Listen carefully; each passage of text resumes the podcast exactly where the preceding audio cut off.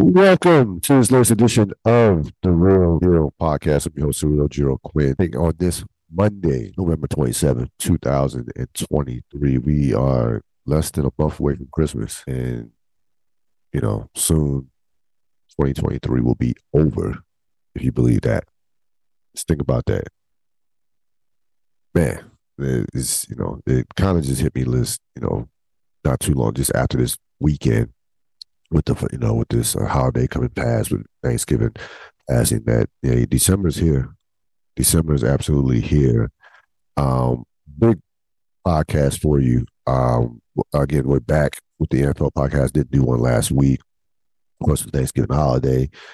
Uh, but I'm happy to be back with you um, um, to discuss the world of sports in, in terms of the NFL and also we'll get to hip hop a little bit. You got to get caught up on some things that uh were discussed that happened over the course of uh the week, the weekend, the week before we went into uh break. Uh, if you had, if you're fortunate to have a break, I was. So sorry if you did. Um, teams for the week for the NFL, the cream rising to the top. You saw some of the top teams. Dallas, excuse me, what did I say? Dallas is a top team. They're not a top team. Baltimore, San Francisco, Kansas City.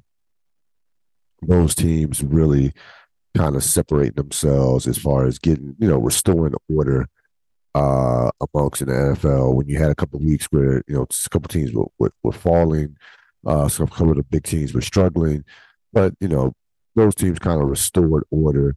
Philadelphia continues to roll. We'll have plenty on them. So to me, the cream rising to the top is the uh, theme of, of this particular NFL week, uh, week 12 that, you know, amazingly, it will be in the week 13 next week with the NFL. All the thoughts. Um, sometimes you win even when you lose. Um, now, Buffalo fans not like, so to my Buffalo fans, I totally understand if you think that that that's bullshit and you're nine to moral victories at six and six. This is the worst record that your team has had uh, in the Josh Allen, Sean McDermott era. I get it. I get it. I, I listen. I can't debate you. I'm not going to debate you. This it's your team. You know Buffalo better than I do. Even though I've watched a lot of Bills this season, I've watched probably as much Buffalo Bills as any other team outside of the team that um that I claim to root for in the in the uh, Washington, uh, the DMV, well, Washington, in uh, DC. Um, so I get it. I get the fact that you don't want to hit out moral victory, but the NFL is a funny place. Like you can win a game and have some bad things happen in that game as far as habits that can lead you in, right into a two or three game losing streak you can lose a game, do some things well, and that can lead you into a three or four, five game winning streak. I've seen it happen many a times over the course of my life, over the course of all the years I've been watching the NFL. Buffalo falls to Philadelphia 37 34 in one of the, frank, frankly, one of the best games. Now, it clearly was the best game of the weekend, uh, excuse me, best game of the weekend, but the best game, maybe one of the best top games of 2023, to be honest with you uh, after halftime, this was absolutely a high level game. Now you're going to say Buffalo had a million penalties. Philly had a couple early turnovers. Okay, that was more of a case, I think, of you know how talented these two teams are, despite some of the injuries that they had. Um, Buffalo, frankly, I thought Buffalo outplayed Philadelphia. Like they outgained them, uh, well over 100 yards. This is a game that Buffalo, to me, clearly should have won. Uh, they had 505 yards of offense. You you should not lose a game where you score 34 points and have 505 yards of offense. They left points on the board. They easily could have had, should have put 40 to 45 points on the board.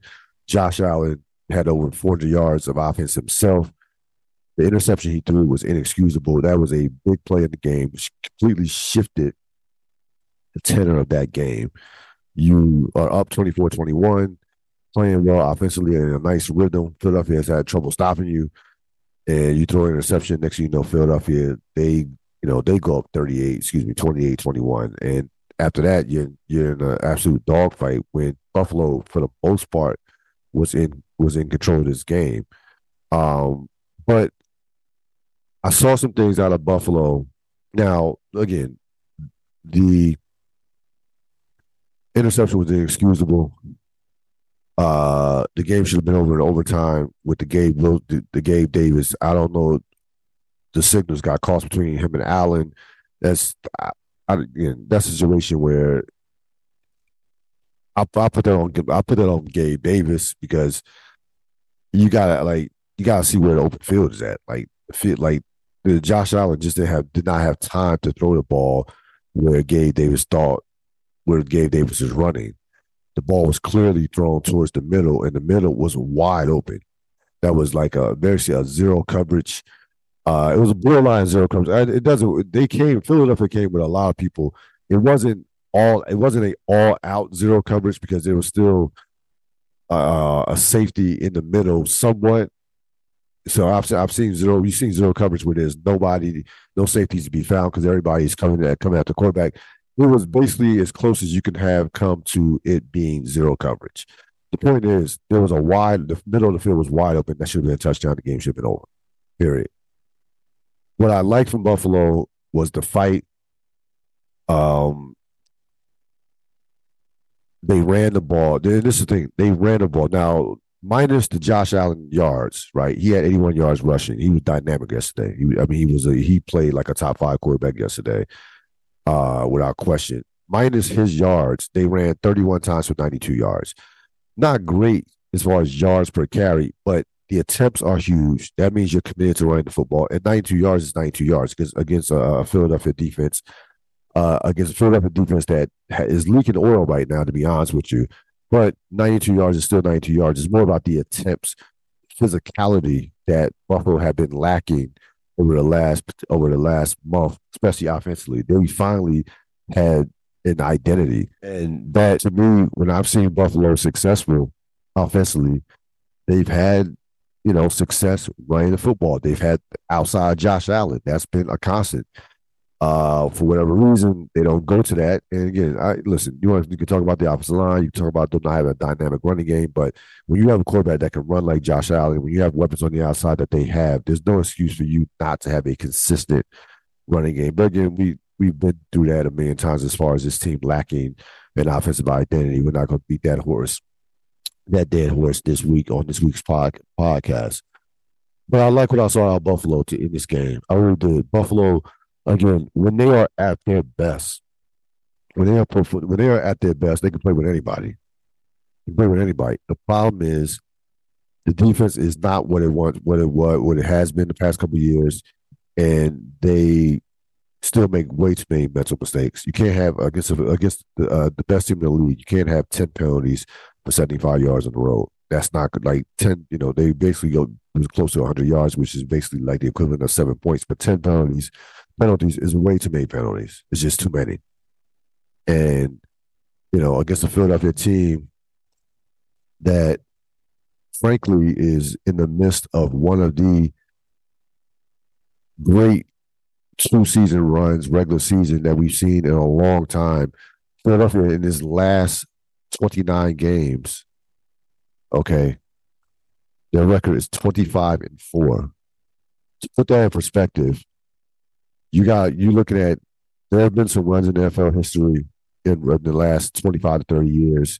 San Francisco, 89, 90 back to back Super Bowl champions, they were 28 and 4. New England, 2003, 03, 04, 28 and 4, they were back to back Super Bowl champions. Um, that is, that list is, you know, Bears, 85, 86, won one Super Bowl with 23 and 9, 29 and 3 the Bears had a run from like 85 to like 88. And I didn't I didn't add 85, 87 and 88, but they're I mean, they're like 12 and 4. And they were like they were between 15 and 1 and 12 and 4, like for like four straight years. It like it really needs to kind of be re-examined as far as probably you want to make a case that they should have won more than one Super Bowl, but you know, you had the Giants, Washington, that's when the NFC was absolutely loaded. Like San Francisco Washington, New York Giants were powerhouse teams. So maybe not quite fair. I'm trying to think of the, you know, those years. The 88 San Francisco was, was a dominant team. 87 Washington, they lost that, that game uh, to, to, to that Washington team. That was a strike short, short season. 86 Giants were a great team. So maybe not like I'm not saying the Bears underachieved, but they had a they won a lot of regular season games to only have one Super Bowl. But again, that that's what the NFC was absolutely filled with basically superpowers, and they went, went on that what that 12 year run, well 14 year, year run where they would just dominate the NFC, dominate the AFC in the Super Bowl. But they had a great they had a run 29 and three from 85 86. Um, so what you are watching in real time with the Philadelphia Eagles is something special. It can't be understated. Now, listen, we can you can you, listen. Uh, you can nitpick all you want. Um, if you if you're a Philadelphia fan, if you're a fan, if you're looking just to knock Philadelphia, uh, like so, Philadelphia's team right now, they're leaking oil defensively versus last year. Defensively, offensively, they're around. The, they're about the same maybe not scoring as many points, but they, you know, the yards and stuff, uh, roughly the same. Jalen Hurts is, is to me would uh, is going to win, should win MVP in my opinion. Um, he just makes plays at the at the biggest moments, even if he's not. The thing about you love about Jalen Hurts is he could turn it on. He he could turn it on at any time. He could not be playing well for a quarter, for a half, and all of a sudden, boom, key third down run, or he he throws a touchdown pass yesterday that, like I said, only a handful of quarterbacks to make that pass. He made a pass yesterday running to his right, uh, or maybe running to his running to his left. That again, Mahomes, Josh Allen, Joe Burrow, maybe three or four quarterbacks in the league could make that throw. He made it. So their run, the their run that this run that they're on should absolutely be appreciated and should not be taken for granted if you're a Philadelphia fan. You go 25 and 4 in a 29 game span. That is not a short sample uh, in terms of NFL. That's, that's well over a year and some and, and, then some. We are more than halfway past. We are more than we are in the fourth quarter of the season in essence. Like they played, you know, Philadelphia is um Philadelphia is 10 and 1 uh with a bye coming up this week. So, you know, or coming, excuse me, coming off a bye, Uh, they're, they're, they're coming off a bye. and this again, this run that they're on is a it's a, it's historic. That's all there is to it. You not you don't see runs like this in today's NFL with the amount of parity and the the turnover from year to year with these franchises and roster coaches, uh, general manager, upper management, what have you. You just don't see this. Now, again, if you want to nitpick, you know, they've had to come back in four straight games. They're being outgained by well over 100 yards. Uh, the defense this year ranks 20th in points and 19th in yards. Last year, they were both, they were within top five in both those categories, if not higher. They definitely were top 10, maybe even top five in both those categories, points allowed and yards allowed. Defense was much better last year. That's why their point differential last year was is substantially better. It's just is worse this year because the defense is just not as good. So, but the bottom line is all of these teams at the top are flawed. All of them. Kansas City, Baltimore, Miami, San Francisco, all of these teams are flawed. Period. Philadelphia is the one team out of all these teams um, that a knows how to win, and B has enough of its personnel from last year. It, when you look at them compared to say Kansas City, Kansas City just just does not have offensively the same level of personnel. Kelce's a year older. The receivers are, are not as good, or just not as talent, just not as good, uh, or have not progressed the way they thought they the, the way that uh, you thought they that they would under Mahomes with under Reid and Mahomes. Philadelphia again. This is listen. They're the favorites to win the Super Bowl. hundred percent. Are they prohibitive? No. Could they lose to San Francisco in the NFC Championship? Absolutely. Or whenever they play, if San Francisco doesn't end up with a number two seed, Uh, yeah, San Francisco could beat them, but there are only there are only two. To me, I'm looking at Philadelphia. There are only two teams I feel like that can beat Philadelphia. Uh, San Francisco being one of them, Kansas City is the other one. I don't think anyone else in the league is capable of beating Philadelphia, and they might only have to play one of those teams. They might not even have to play uh, Kansas City. I could see a situation where Kansas City uh, does not get to the Super Bowl. I'm not saying that's going to happen, but Kansas City is going to have a tough road this year uh, with how loaded the uh, AFC is. I don't see Philadelphia missing San Francisco. I, I, think that that game is probably going that that game is probably going to happen in the playoffs. I think those two teams are just on a absolute collision course as being to me heads and shoulders. Sorry, Dallas, but heads and shoulders above everybody else in that conference. So I think those two teams are going to beat. But you got to appreciate this run that Philadelphia is on right now. You do like it, it is. It is spectacular. It is something that you don't see every year. It is something. It is something to watch a team just win, just knows how to win, and they don't panic. And you got to give Sirianni all the credit in the world. The confidence he empowers that team with those all going for it on fourth one and actually making it, making the fourth and on fourth and shorts. Like that's become they, they, they are the best in the league at that. Um, this team can win any type of way. They can win a they can win a close defensive game, like Ken like Kansas City. That that was a very close defensive game, or they can win a shootout, like they did yesterday against Buffalo. So appreciate what Philadelphia is doing right now. If you're Buffalo, it is all it like if you're Buffalo, you still have a pulse. You're not done. You're not dead yet. Now you're on. You know you you are. They're not quite reading reading you, your last rites. You know you're in. I would say critical condition, but you're still breathing on your own. Okay, you, you are still. There's still some blood flowing. You know, you're not on life support yet. So again, I saw some things that maybe could lead Buffalo to doing some things that could to not just completely uh bowing out. That's the main thing. So that's the main thing from Buffalo. For all for everything Buffalo has had has dealt with this year with the injuries, with you know everything we talked about with with with the you know philosophical differences within their uh, organization as far as you know what they want to do offensively in particular they last night they fought and they should have won the game.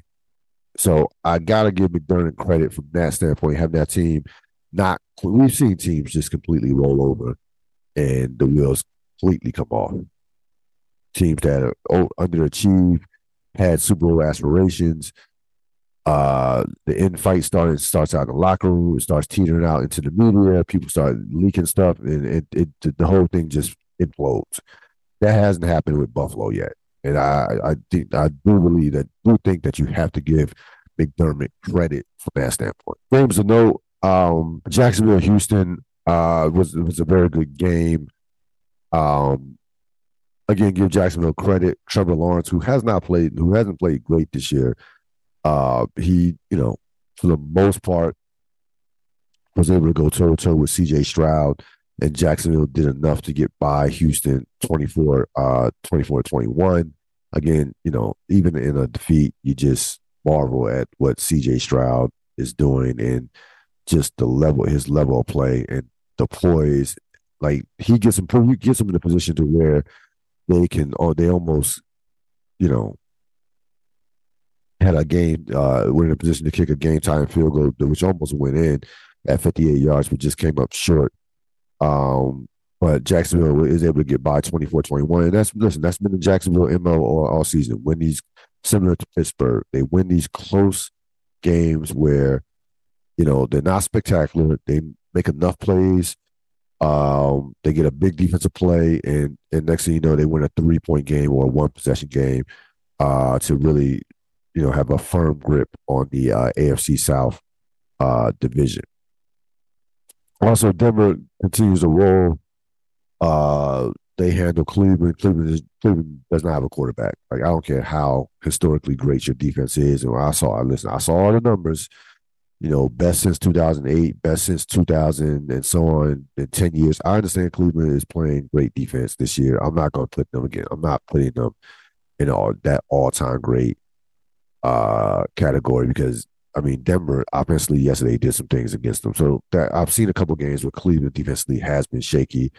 Now, when they overwhelm you, it can be like a tsunami and they can you could just basically not cross midfield. So they've had a couple of those games, but I, have seen people, I, have seen people move the ball move the ball in Cleveland with, uh, at times to a point to, to a level to where I can't say that this is a historic defense. I'll say that. Uh, but again, bottom line is they didn't have a quarterback yesterday. Uh, I still think Cleveland could make the playoffs. Uh, we will talk more about Denver in regards to uh, stock up um, they listen, they have completely turned their season around. You got credit from that standpoint. Um, but we'll talk more about that later about them later on in the podcast. Game of the week, uh, Baltimore. Now, this is the game of the week by default because the game of the real game of the week we know was in Philadelphia. That again, that might have been a game of the year. This was an interesting game. Um, well, not an interesting game. This was a very very physical. This was a hard game to watch, frankly. Um, not a lot going on offensively. Again, Jack, this is a classic Baltimore grind it out, maul you, physically just impose their will on you type game. Uh, every yard was was like hard for the for the uh, Chargers every yard. They they only had 279 yards total offense, and they though they had to earn all 279 of those yards. Um, Baltimore's defense was just all over the place. They suffocated Justin Herbert. Um, they allowed they basically Chargers could not could not run the ball. Chargers have a very good opposite line. Um, and Baltimore just took it to them physically. Uh, Lamar Jackson was was okay. Uh, they ran the ball. Baltimore ran the ball, and they just physically just mauled the LA Chargers, and there was nothing the Chargers could do about it. Just nothing. Even in a game with Justin Kick, Justin Tucker, who never misses. I mean, never misses, especially inside 50 yards. He misses a kick. You're thinking, you're thinking to yourself, oh, maybe, maybe you know, Baltimore has something there. Maybe maybe the Chargers can pull this one off. Nah, no, no.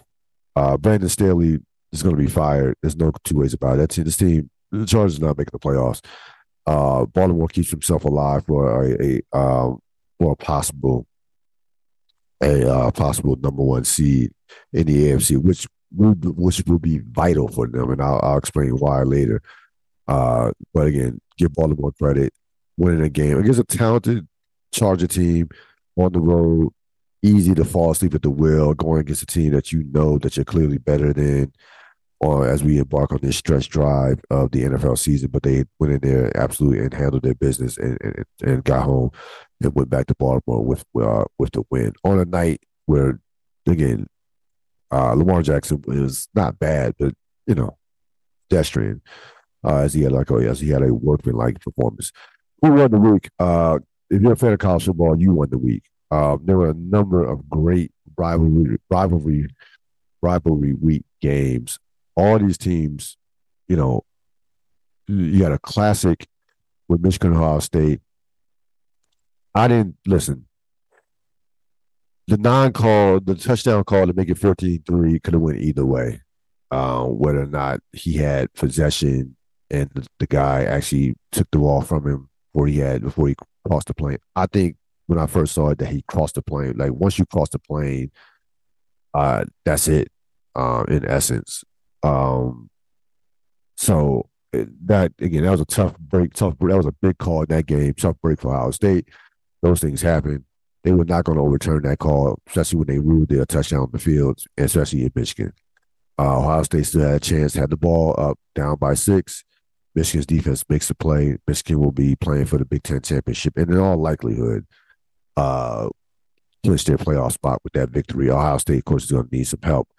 Uh, again, a number of close, closely contested rivalry games. Georgia surviving Georgia Tech by only, you know, 31-23. the Alabama Auburn was a classic, classic Auburn, classic game from an ending standpoint. Another great ending in that in that in that historic rivalry. Uh, of course, you had to pick the kick six in 2013, which is amazing. It's unbelievable. That's that was 10 years ago. I mean, 10 that like my goodness. Uh, seems like that just happened a couple years ago with that, you know, that famous Verne Lundquist call on CBS. Um, fourth and 31, and Milroe throws a BB for a touchdown. Is like as well as you, you like you can't throw a better pass in the corner of the end zone. That was a dime that he threw, and just I mean the fourth one of the most uh, one of the most ridiculous fourth down conversions that you will ever that you will see in college or pro. I you know I thought about the fourth and twenty six way back when about twenty years ago when the Eagles were playing the Packers, Freddie Mitchell, and he makes the catch to save the to to uh extend it the game, and they end up kicking a, a game time field goal to put it in overtime in Philadelphia, of course, courtesy of a Brett Favre interception. Uh, won that game in overtime, but I man, fourth and 31 with, and that was it. That, you know, they, anything that, you know, they don't score a touchdown basically is the game is over in essence. But uh again, that that that was indicative of the day Washington survived a close game against against Washington State. Um, I'm not going to count the Florida State game because they don't have their quarterback. We knew that was going to be a tough game. Give Florida State credit for on the road and being down early when they were not playing well to gut it, you know, gut that win out, put themselves in a position where they could be in the playoffs with a win over Louisville in the ACC championship. Um, as far as the big picture with the college football, here's the thing: Georgia, to me, I can't see like Georgia, regardless of what happens against Alabama in SEC championship. I think Georgia, Georgia will be in the playoffs. Like I can't see a one-loss Georgia team who won the regular season championship and who are the two-time defending champions not in the playoffs. Not in the playoffs. I just can't see it. There's going to be at least one SEC SEC team in the playoffs, playoffs, if not two. Okay. So they control their own destiny. Michigan will be in, I think, regardless. Florida State and Washington need to win. But they've all but all four of those teams, in essence, controls their own destiny. The question is going to be Texas, Alabama. Uh, if Oregon wins, Oregon will replace Washington. So that they have their, so that's that's gonna be that's gonna you know that's gonna be a situation with them. But Texas, Alabama, Ohio State. So Ohio State dropped to six. Texas is seven. Alabama is eight. All of them have one loss. Alabama lost to Texas earlier this year, back in September, but but Alabama is by far out of all those out of all those three out of, out of those teams, Alabama easily is playing the best football, and to me, has probably the best resume. Since you know they beat LSU, uh, Mississippi, they have some uh, they have some very quality wins in the within the SEC. That Kentucky win's going to look better now, considering what Kentucky did to Louisville. Um, but they need some help in regards to. They probably need Texas to lose. Like I see, I can see them jumping Alabama, jumping Ohio State. Uh, but again, this is saying you know this is this is uh, assuming that they beat Georgia, which of course is a major, a big assumption considering that uh, Georgia broke the SEC record for most uh, consecutive wins at 29. But I again, it's gonna be again, it's gonna be very interesting if you have a situation where Florida State loses. If Florida State loses, they'll be this. In essence, they're they're about. See, you have about six teams vying for four four spots. So, how you know you have Ohio, yeah, uh, Georgia, Michigan, what Georgia, Michigan, Washington, Florida State, um, Texas, Alabama, Ohio State. Now, and also, of course, Oregon as well. So maybe that, that's seven. We again, we know the winner. The, the, the Washington Oregon game is an elimination game. The losers, the winners in, losers done. We understand that.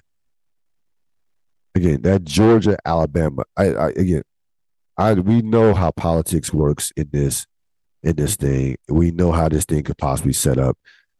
I again, you you're talking about a possibility of having a playoff with Georgia, Michigan, Alabama, and either Oregon or Washington.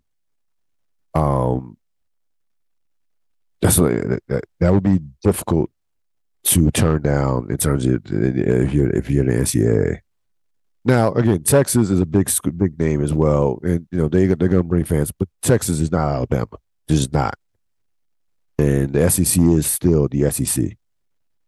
So again, you're gonna you're gonna have a hard time, even despite what happened earlier this season, keeping Alabama out the playoffs. I believe if they beat if they beat Georgia, I, am just telling you that right now. A 12 and one Alabama team not making playoffs. I, I I believe it when I see it. I don't. I I just don't see it. Like I don't see. I don't see a 12 and one Alabama team not being in the playoffs. I don't. Despite what happened in September with, with Texas. Again, I I think two spot. I think there are two spots.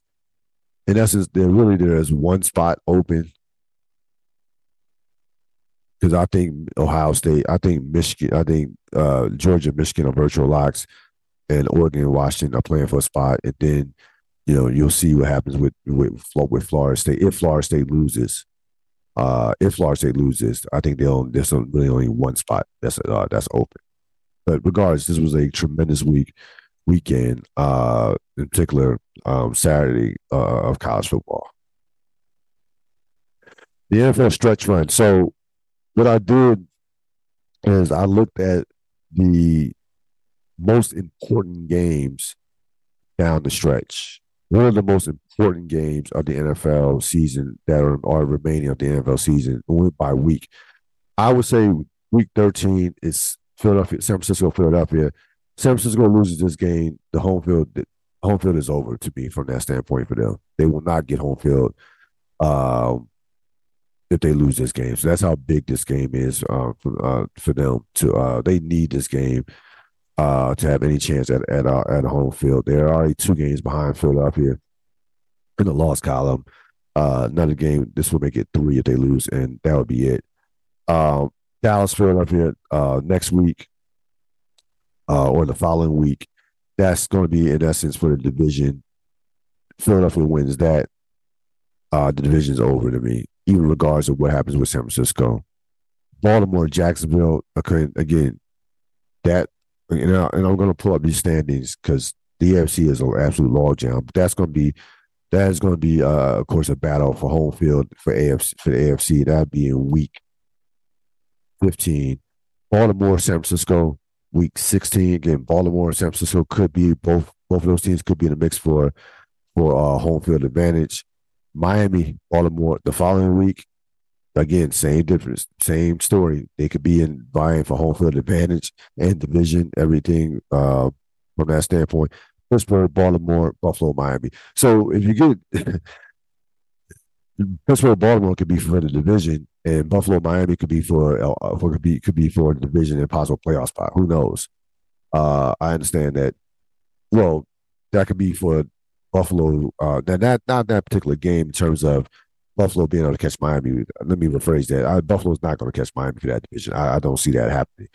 But that could be for Miami for home field and Buffalo uh, fighting for a, a possible uh, last last playoff spot. So you look at that, you have Baltimore one, two, three, four times in the next what seven weeks or six weeks 12. Yeah, there's six more weeks left in the NFL season. Four games. Baltimore is gonna it is gonna be very difficult for Baltimore to uh, get home field advantage. That schedule, I mean, that is a uh, that is a murderer's row for a schedule. Um, and I also, and again, I also question even if they do get home field advantage, how much gas they're gonna have left in the tank going to the playoffs. That's a lot of tough football down the stretch that they're going to have to play. I understand they're a physical team and what have you, and well conditioned. that is that you know sometimes going to the playoffs is about the team who is the healthiest and hasn't played this gauntlet of a schedule. Um, it's, it's, again, they're going to need they're actually going to need a week off to buy. Like they don't get if they with that schedule and they don't get a bye week, that's gonna be that's gonna be tough sledding for them to, to make any to do anything serious in the playoffs with that schedule and with how much how much energy they're going to put out just to fighting for that last fighting for that uh, home field advantage. Now, as it stands right now, Baltimore is a half game ahead of Kansas City. They played more games. Uh, they will have a bye actually this week. They're gonna have a bye. Now, good thing, good news for Baltimore is they they have a stretch where they only have one game in 23 days. That's the good news. So maybe that kind of that will kind of withstand how brutal the schedule is. So you have Baltimore as a top spot right now. Kansas City, Jacksonville, and Miami are all eight and three. Uh, Pittsburgh, Cleveland are five and six. And the last spot right now at the number seven spot is Indianapolis six and five. That's why that, that Buffalo game loss was huge. Buffalo would have jumped Indianapolis and been uh, seven and five had they won that game, and only a half game behind Pittsburgh and Cleveland. Okay, so that that was a just a ginormous loss for uh, for the Bills on so many levels. So again, Houston, like you got Houston at six and five, Denver's at six and five, Buffalo's at six and six in tenth place. Kansas City, everybody else beyond that is, is finished. So in essence, you have ten you have ten teams vying for seven spots in the AFC, and the AFC only really only one game in the loss column separates Baltimore from Cleveland. Okay, so that home field advantage is still wide up, wide open in the uh, in the AFC. As far as the AFC goes, Philadelphia again controls its own destiny. They are two games clear of San Francisco and Dallas. After that, I mean, the playoff picture. Listen, Seattle, Green Bay. That was a again that was a big win for Green Bay against uh, Thanksgiving. That really was the highlight of Thanksgiving. Um, listen, we know Detroit is not on that level yet. They showed their they showed their youth or they're experiencing big games. Losing, you can't lose to Green Bay at home on Thanksgiving Day and expect me to take you serious as a as a possible Super Bowl contender. But we already knew that coming into the game.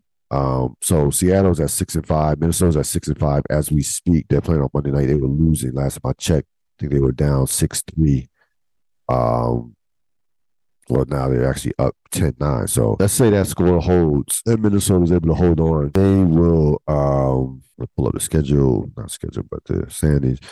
Minnesota would go to 7 5 and be like by themselves in the uh in that number uh six spot um at seven and five. Seattle's at six and five. Again, Green Bay, the Rams are still in New Orleans is still kind of hanging around. Everybody else, you know, forget about it. It's everybody else is, you know, non factors. Again, you know, Sam Dallas is going to have to win in order that they have any chance of at the home field. Dallas is going to have to uh, be is going to have to take out Philadelphia in that next game. So, but I, I really, I, I don't see a scenario where Philadelphia does not get home field advantage. I really don't. I don't think San Francisco or that. I don't think San Francisco, Dallas, or Detroit are going to catch uh, Philadelphia. So AFC is really all over the place as far as home field. NFC, not so much. It's more about positioning with the NFC. Um, Detroit is more than likely going to win that division. Uh, the NFC North again is a NFC South is wide open with Atlanta, New Orleans, and Tampa Bay is still in the mix as well. That that division is absolutely wide open. Everybody except Carolina has a chance to, to win that division. And the NFC West, um, San Francisco is going to win that division. They they they shut the door on Seattle with that you know with that beat down on Christmas Day. So the the, divisions basically are done with the exception of the South.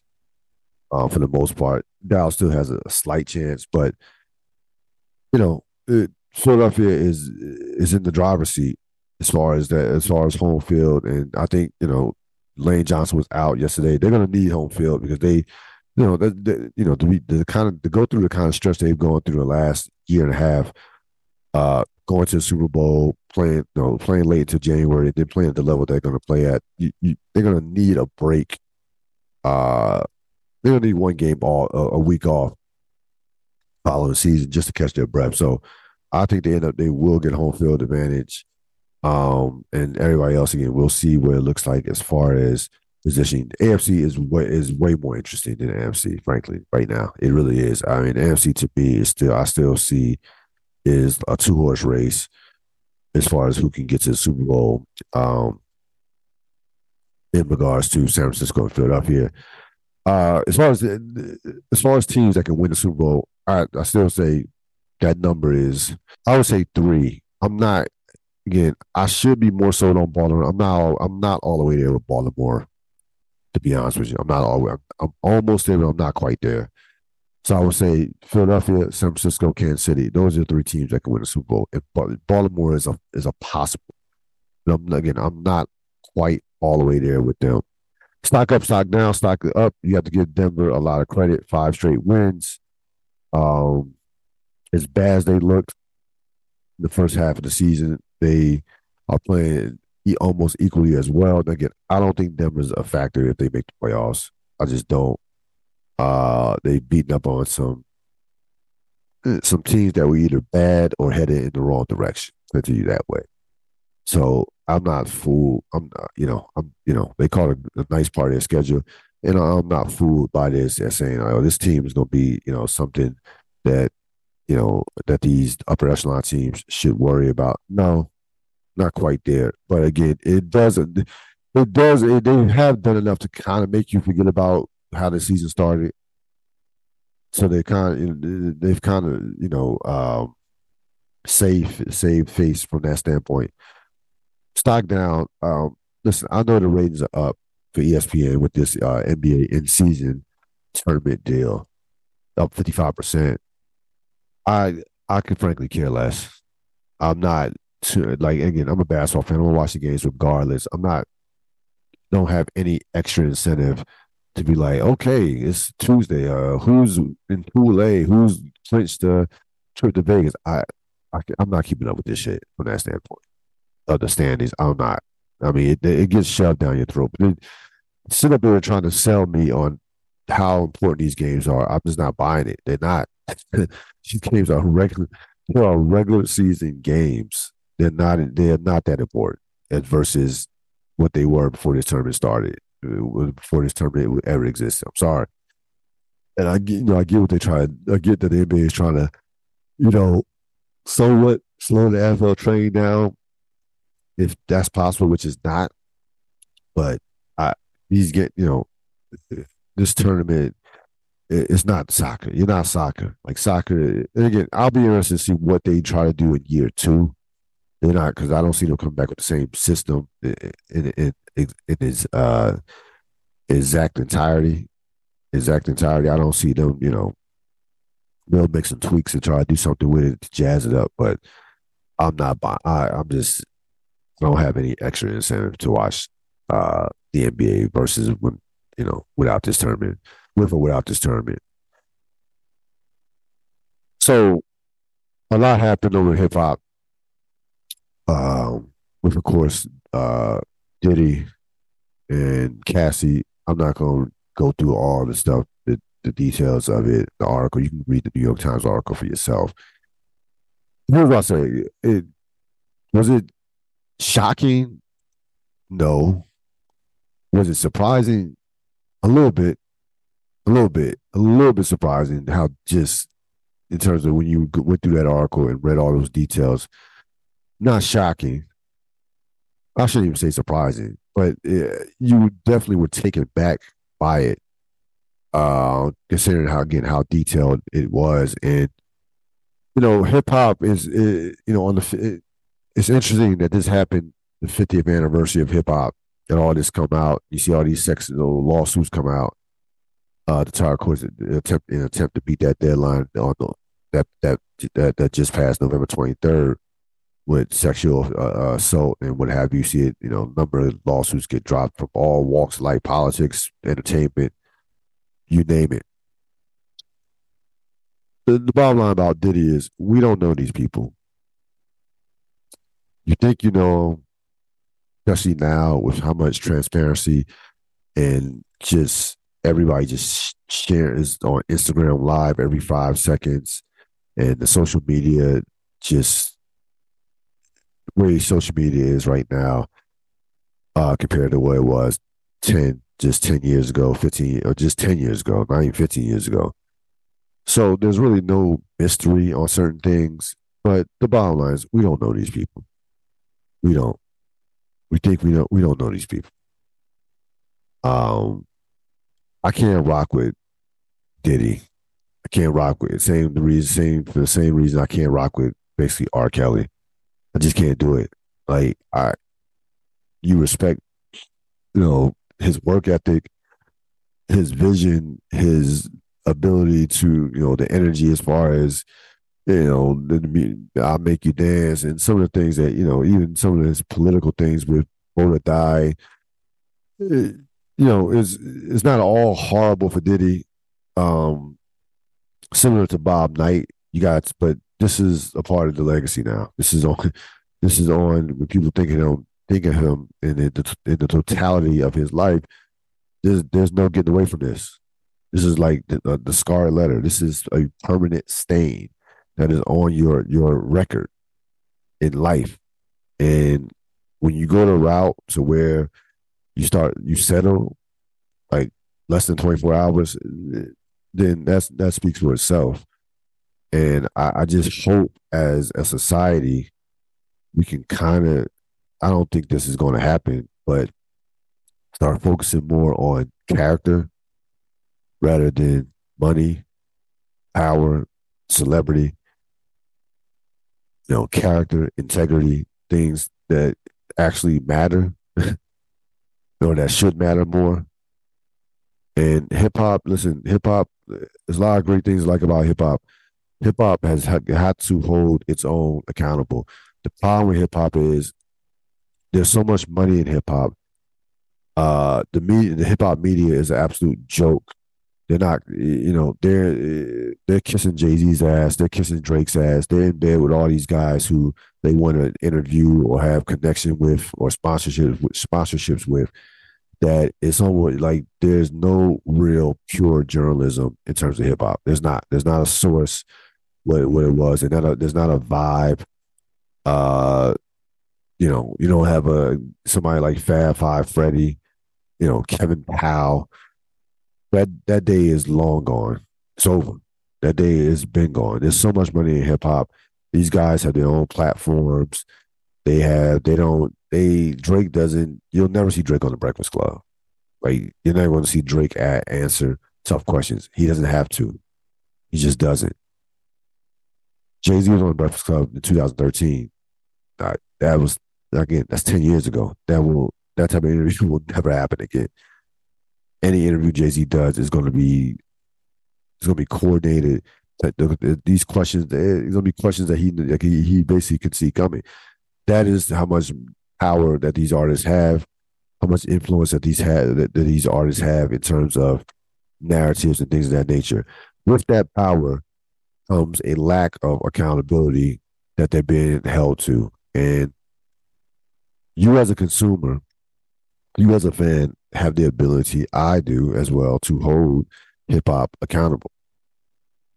And, you know, you gotta, you know, we gotta get away from these narratives on terms of the violence, how we treat, how women are treated. You have to, they have to start shifting the mindset, especially of the youth, in terms of what, what is the, what is hip hop? What what what is hip hop? What does hip hop really stand for? What is it?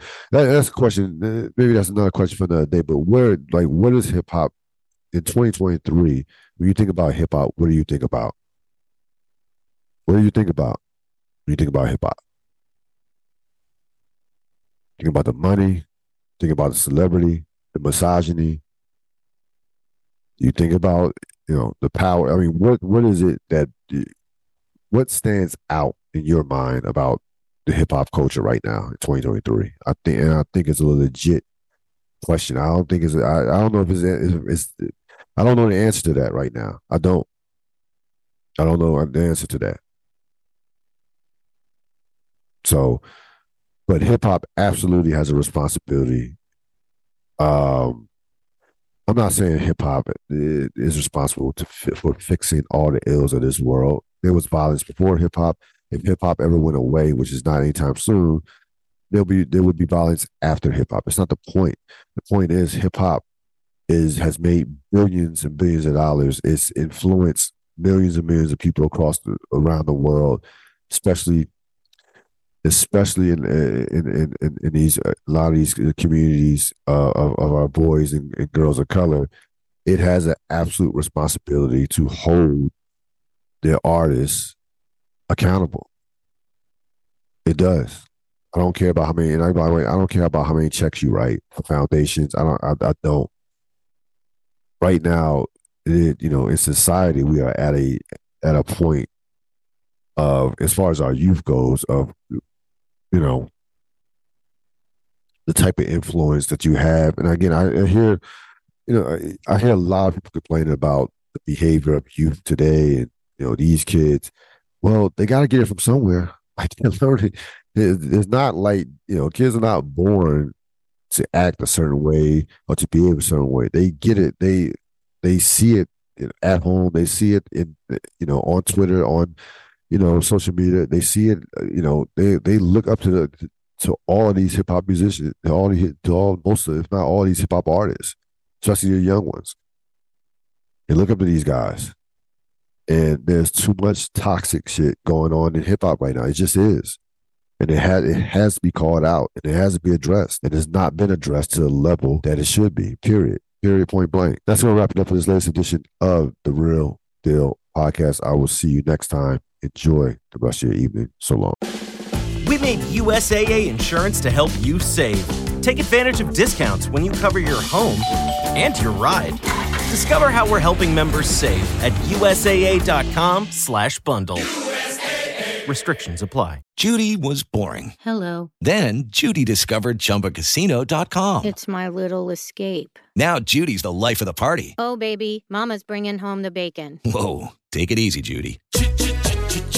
The Chumba life is for everybody. So go to ChumbaCasino.com and play over 100 casino-style games. Join today and play for free for your chance to redeem some serious prizes. ChumbaCasino.com. No purchase necessary. Void where prohibited by law. 18 plus terms and conditions apply. See website for details.